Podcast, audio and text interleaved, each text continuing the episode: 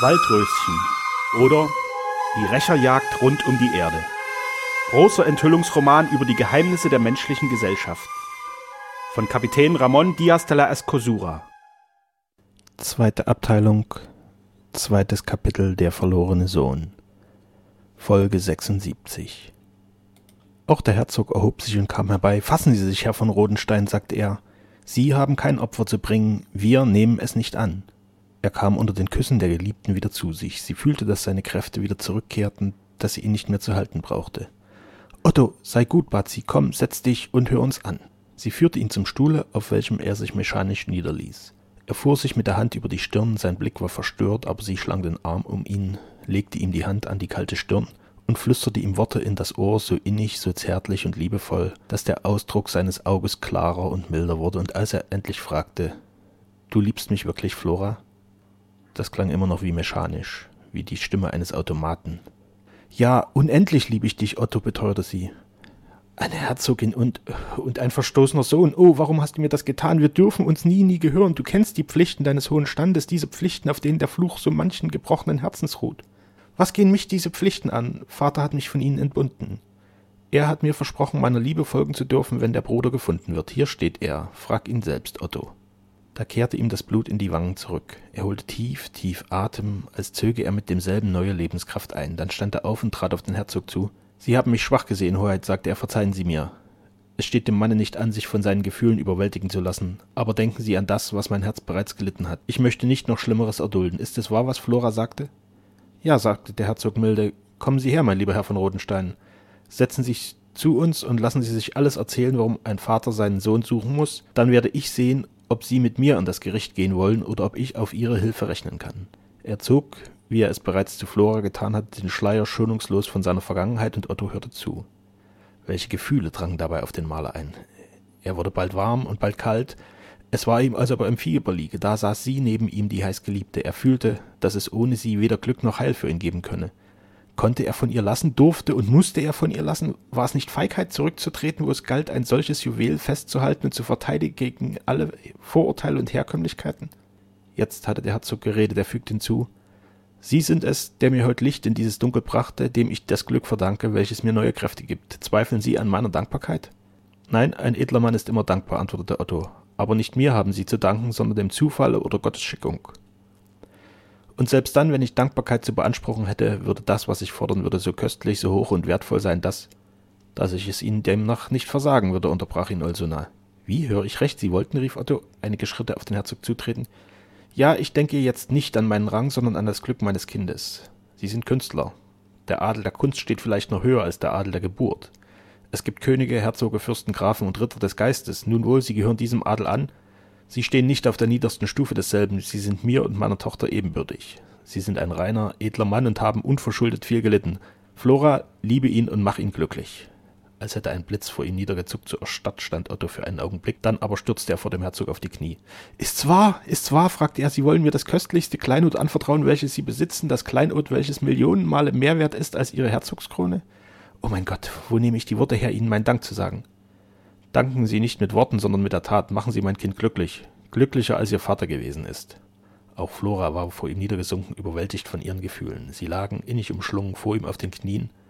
Da legte er einem jeden von beiden eine seiner Hände auf das Haupt, erhob den Blick gen Himmel und sagte mit zitternder Stimme, aber innig flehenden Tone, Gott, Vater, der du überall bist und auch jetzt bei uns, ich flehe dich an aus der tiefsten Tiefe meines Vaterherzens, leg meine Schuld nicht auf die meinigen.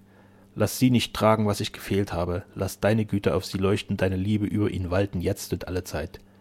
Ich lege meinen Vatersegen auf ihre teuren Häupter, gib diesem Segen Kraft und Beständigkeit. Sei du ihr Freund und Beschützer, ihr Schirm in allen Nöten, ihr Helfer, wenn kein anderer helfen kann, leite sie zur Wahrheit und führe sie zum Frieden, den niemand geben kann als nur du allein. Erhöre mein Gebet um deiner ewigen Gnade willen. Amen. Es war ein heiliger Augenblick. Der Segen und das Gebet eines geweihten Priesters hätten keine andächtigeren, ergriffeneren Zuhörer haben können als diese Bitte aus dem Munde eines Vaters, der für seine Tochter auf den Glanz einer Herzogskrone verzichtet hatte, nur um sie glücklich zu sehen. Als Olsuna geendet hatte, hob er sie mit Tränen zu sich empor und drückte sie beide an das Herz. Ihre Umarmung war wortlos, denn die Gefühle, von denen diese drei Personen bewegt wurden, konnten nicht durch schwache Laute beschrieben werden. Von jetzt an, mein Sohn, sage du zu mir, meinte endlich der Herzog, ich werde dir Vater sein, da der deinige dir fremd geworden ist, aber ich hoffe, dass er seinen Groll schwinden lassen wird, wenn ich bei ihm bin und mit ihm spreche. Vater, mein Vater, oh, ich habe einen Vater, jubelte Otto, ja, er wird und er muss mir verzeihen, ein Sohn, der dem Vater die Tochter eines Herzogs als Kind entgegenführt, muss Verzeihung erhalten. Und will er auf euch nicht hören, sagte Flora, so werde ich einen Kampf mit ihm beginnen, in welchem er unterliegen muss. Meiner Liebe und meinen Bitten soll er sicherlich nicht widerstehen. Aber Papa, Otto reist doch mit uns nach Rheinswalden? Natürlich, außer er befindet es für gut, seine Verlobte und seinen Vater zu verlassen. Oh, ich gehe mit, wie gern, wie gern, rief Otto, indem er die Geliebte an sich zog. So bist du unser Reisemarschall und hast alle Unannehmlichkeiten von uns fernzuhalten, mein Sohn. Ich fühle eine Kraft in mir, als könnten wir bereits morgen abreisen. Davon rate ich ganz entschieden ab, sagte der Maler. Den Anordnungen Sternaus muss ganz entschieden Folge geleistet werden. Aber Flora kann einstweilen an Frau Sterner und meinen Vater schreiben, um die Empfehlungsbriefe zu übersenden und unsere Ankunft zu melden. Nur bitte ich, mich jetzt noch nicht zu erwähnen. Ja, tu das, stimmte der Herzog eifrig bei, aber die Briefe geben wir erst persönlich ab. Frau Sterner darf nicht wissen, dass ich komme. Schreib einen anderen Namen. Meine Tochter schreibe, dass uns Dr. Sternau sendet und dass wir seine Empfehlungsbriefe selbst überbringen werden. Wird das nicht Unrecht sein, Papa? Oh nein, lachte er vergnügt. Ein Herzog hat das Recht, inkognito zu reisen. Überhaupt gehe ich ja, mir meine Braut zu besehen. Das tut der Bräutigam in einem jeden Roman gewiss nicht anders als inkognito.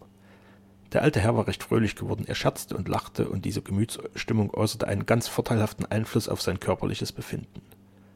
Er fühlte sich so wohl, so wie neugeboren, dass er gar endlich vorschlug, das unterbrochene Mahl von neuem zu beginnen, ein Vorschlag, welcher die Billigung der beiden anderen fand, die sich über die gute Stimmung des Vaters herzlich freuten.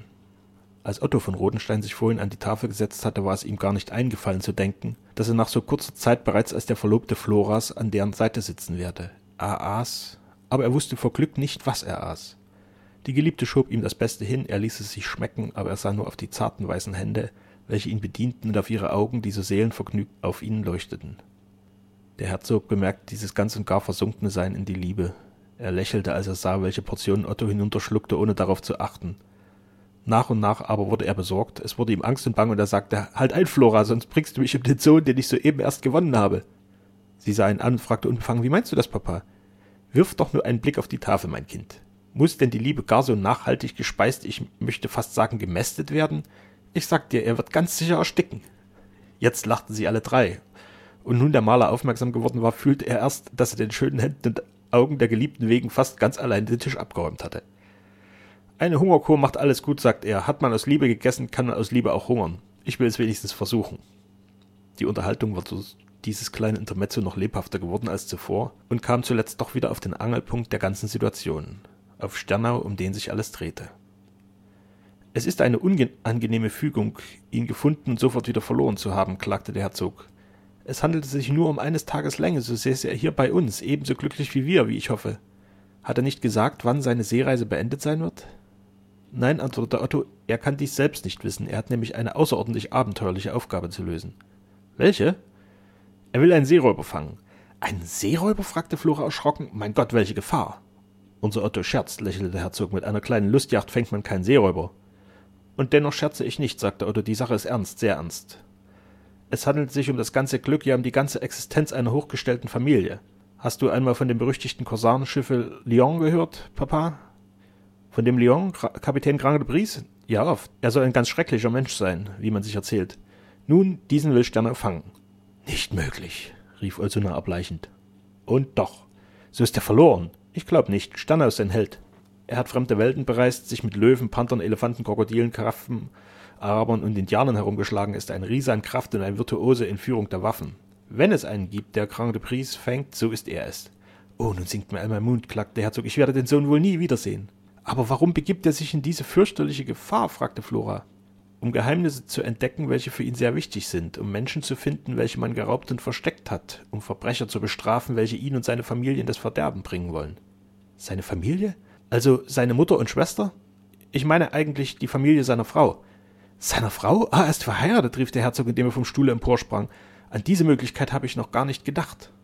Ja, er ist sehr glücklich verheiratet, sagte Otto, der jetzt sein innerliches Lächeln kaum unterdrücken konnte. Das ist unangenehm, höchst unangenehm, rief der Herzog. Ich habe die Absicht, ihn anzuerkennen. Er soll der Erbe meiner Titel, meiner Würden und Besitzung werden.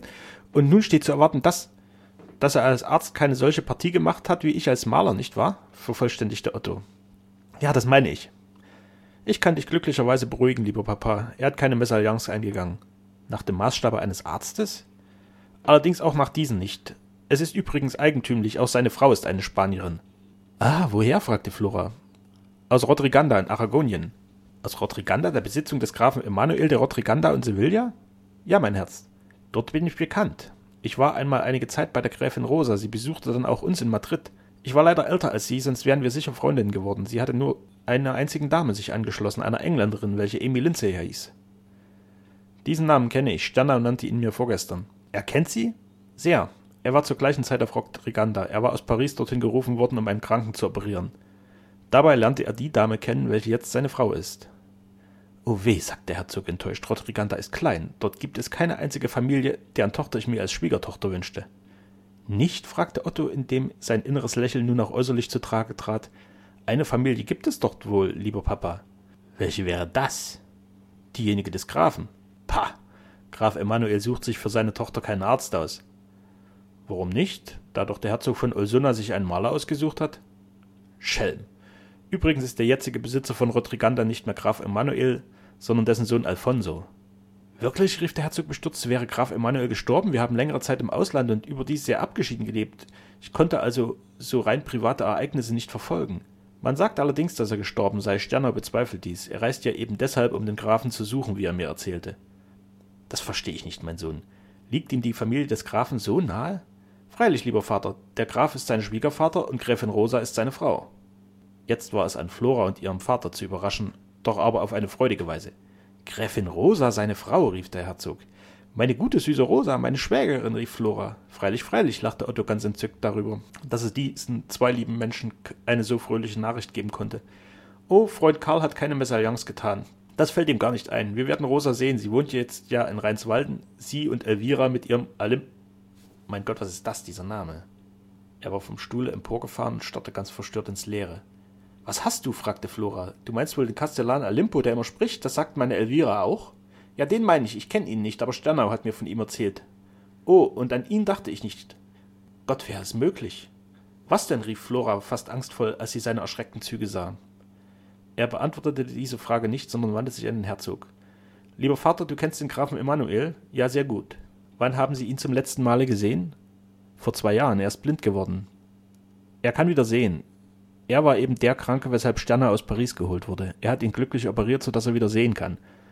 Und du, Flora, kennst du den Grafen auch? Ja, ich war ja bei ihm. Würdet ihr ihn wiedererkennen, selbst wenn er durch eine abzehrende Krankheit erschreckend hager geworden wäre? Ich hoffe es, sagte der Herzog. Ich auch, stimmte Flora bei. Die Züge, welche Graf Emanuel trägt, können sich nicht in der Weise verändern, dass man ihn nicht erkennen könnte. Warum fragst du so, Otto?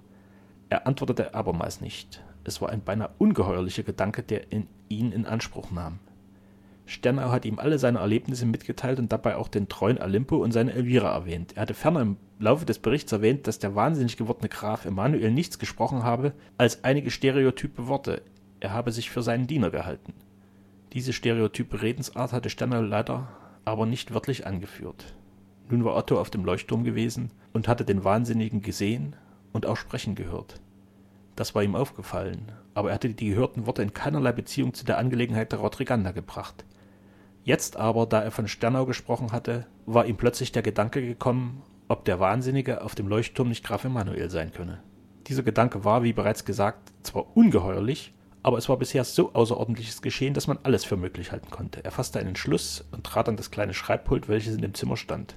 Er nahm ein weißes Blatt Papier und schrieb darauf Dringendes Telegramm an Frau Dr. Sternau in Rheinswalden bei Mainz.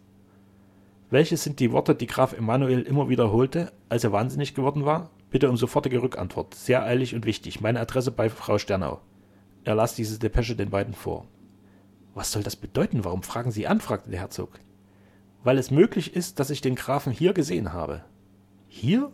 Es häufen sich immer mehr Rätsel. Der Graf ist wahnsinnig, er soll hier sein? Es ist möglich, ich werde Ihnen sogleich alles erzählen. Klingelte und übergab dem Diener die Depesche zur schleunigen Besorgung. Dann fand er Zeit, alles zu erzählen, was Sternau ihm berichtet hatte. Man kann sich denken, mit welcher Spannung die beiden Zuhörer an seinen Lippen hingen. Wie stolz leuchteten ihre Augen, wenn er einen neuen Zug von Sternaus Mut, Tatkraft und Hochsinn erwähnte. Wie verhielten sie den Atem, wenn er berichtete, dass sein Freund sich in Gefahr befunden habe. Es war so vieles, so Außerordentliches, so Unglaubliches. Und nun war dieser Held gar zu See gegangen, um den Knoten der Verwicklung zu zerhauen, wie einst der makedonische Alexander. Hunderte von Ausrufungen der Freude, des Schmerzes, des Staunens, der Bewunderung, des Entzückens, des Schreckens unterbrachen ihn.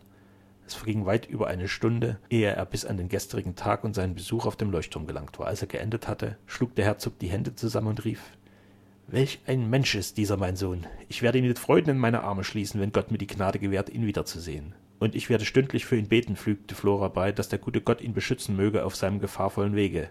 Zürn ihm nicht, mein Vater, dass er sein schönes Weib verlassen hat, um den Bösewicht zu verfolgen. Zürn? Oh nein, sagte Ulsuna, wenn meine Stimme hinaustönen könnte über die weite See, so würde ich ihm nachrufen, dass ich ihn für diesen kühnen Entschluss segne. Nun, ich weiß, was ihn auf seiner kleinen Nussschale hinausgetrieben hat in die Wüste des Meeres. Ich bin überzeugt, dass er zurückkehren wird. Gott muss einen solchen Mann beschützen. Er kann den Gerechten nicht untergehen lassen, um den Ungerechten mit Glück zu überschütten. Jetzt aber liegt uns der Graf Emanuel nahe. Was werden wir tun, mein Sohn? Wir gehen sofort nach dem Leuchtturm und rekognoszieren den Wahnsinnigen, sagte Flora. Man kann nicht begreifen, wie er nach hier kommen konnte. Aber nun ich deine Erzählung gehört habe, Otto, ist mir selbst das Allerunglaublichste glaubhaft geworden. Wir wollen nicht unvorsichtig sein, antwortete der Maler. Dieser Werther Gabrion ist mir sehr verdächtig erschienen, aber. Ach, unterbrach ihn der Herzog, dem ein neuer Gedanke kam. Was hat diese Zaba bei ihm gewollt? Zaba, die Zigeunerin, von welcher Sternau mir erzählte? fragte Otto. Ja, genau, dieselbe. Sie war gestern auf dem Leuchtturm? Gestern, sie sprach ja auch mit uns. Ach, das zu erzählen hatte ich vergessen, mein Sohn. Da gewinnt meine Vermutung sehr an Wahrscheinlichkeit. Diese Zauber hat überall die Hand im Spiele.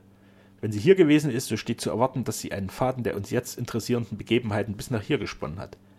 Dieser Gabrion hat ganz das Aussehen eines Zigeuners. Vielleicht ist er einer der ihrigen, sie soll ja die Königin der Gitanos sein. Und warum hat er keine Legitimation über den Wahnsinnigen auf der Bürgermeisterei niedergelegt? Wir müssen sofort zu ihm.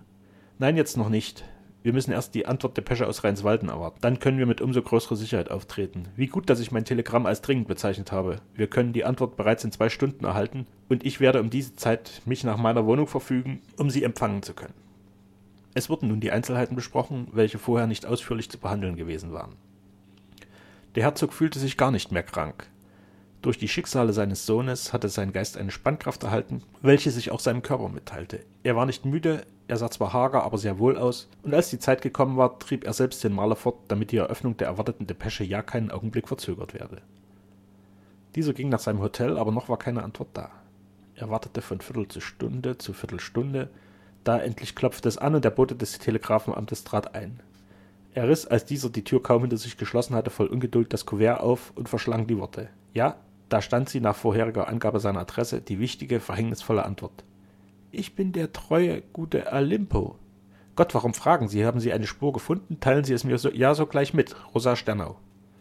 Er steckte das Telegramm ein, nahm den Hut und stürmte zur Tür hinaus und die Treppe hinab, ohne sich erst Zeit zu nehmen, die Tür zu verschließen. Die Leute blickten ihm verwundert oder lächelnd nach, als sie ihn im Sturmschritte vorüberlaufen sahen.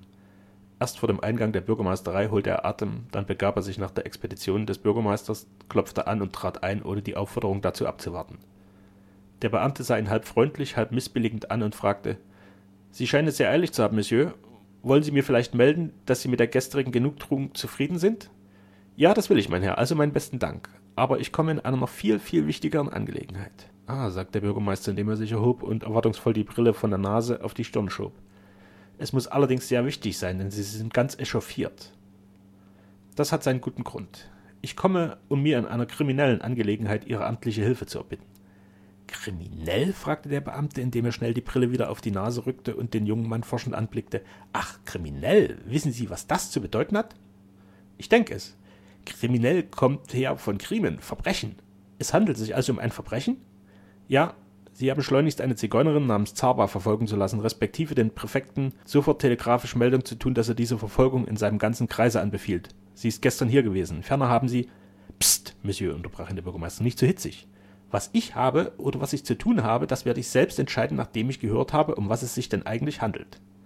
Bis jetzt hatten Sie nicht die Güte, es mir mitzuteilen. Otto verbeugte sich ein wenig beschämt. Verzeihen Sie, Monsieur, sagte er, ich bin so aufgeregt, dass ich wirklich die schuldige Höflichkeit verletzt habe. Gestatten Sie mir also, Ihnen das Nötige in kurzen Worten zu sagen. Gut, setzen wir uns. Sie nahmen Platz und Otto begann. Der spanische Graf Emanuel de Rodriganda y Sevilla ward plötzlich geisteskrank und einer der bedeutendsten Ärzte konstatierte, dass dies die Folge einer Dosis Curare-Gift oder Pohon Upas sei, die ihm verbrecherischerweise beigebracht worden war. Es gab Personen, welche Veranlassung hatten, den Grafen zu töten, oder wenigstens seiner Selbstbestimmung zu berauben, um sein Erbe anzutreten.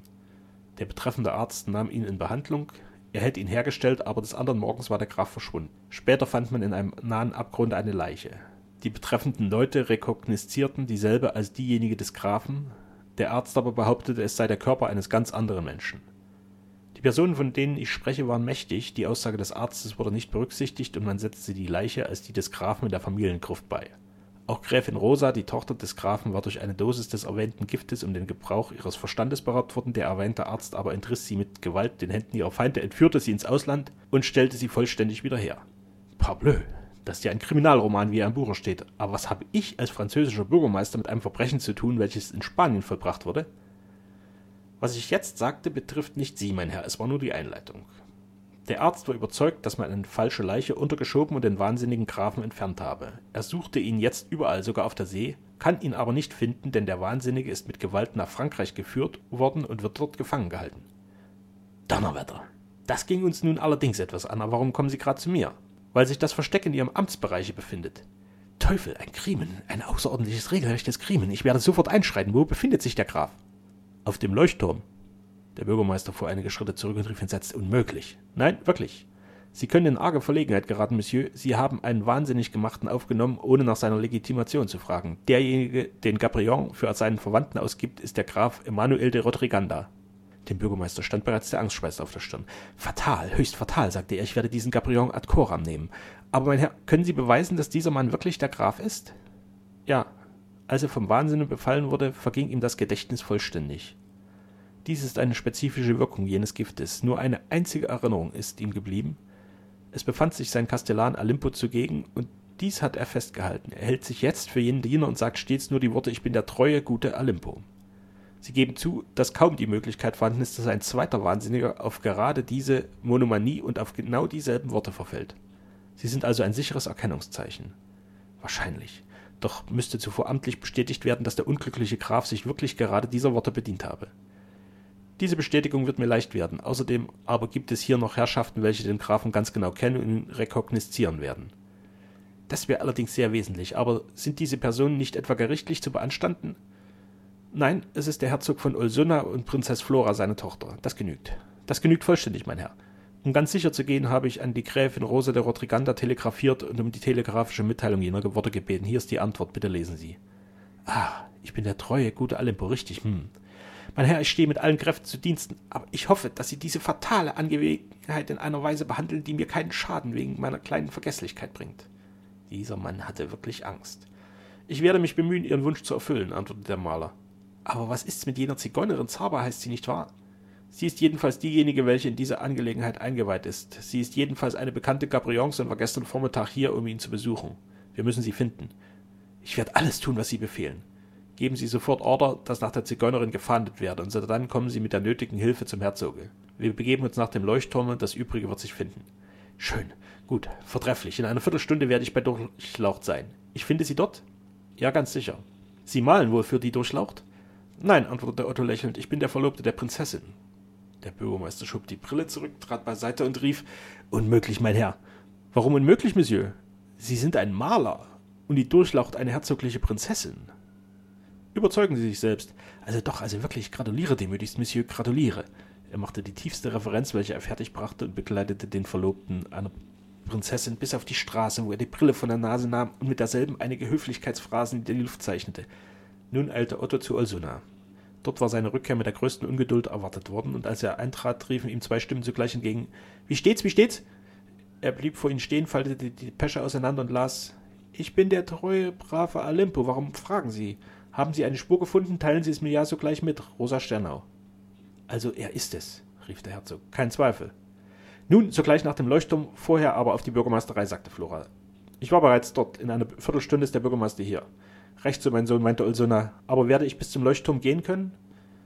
Das wird gar nicht nötig sein, mein lieber Vater. Wir bringen den Grafen her. Der Bürgermeister wird ganz gern darauf eingehen.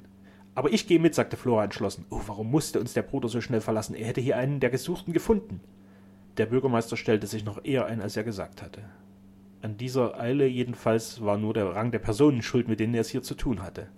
Er erging sich in den demütigsten Verbeugungen und Redensarten und meldete, dass er drei Gendarmen und auch noch fünf handfeste Zivilisten mitgebracht habe.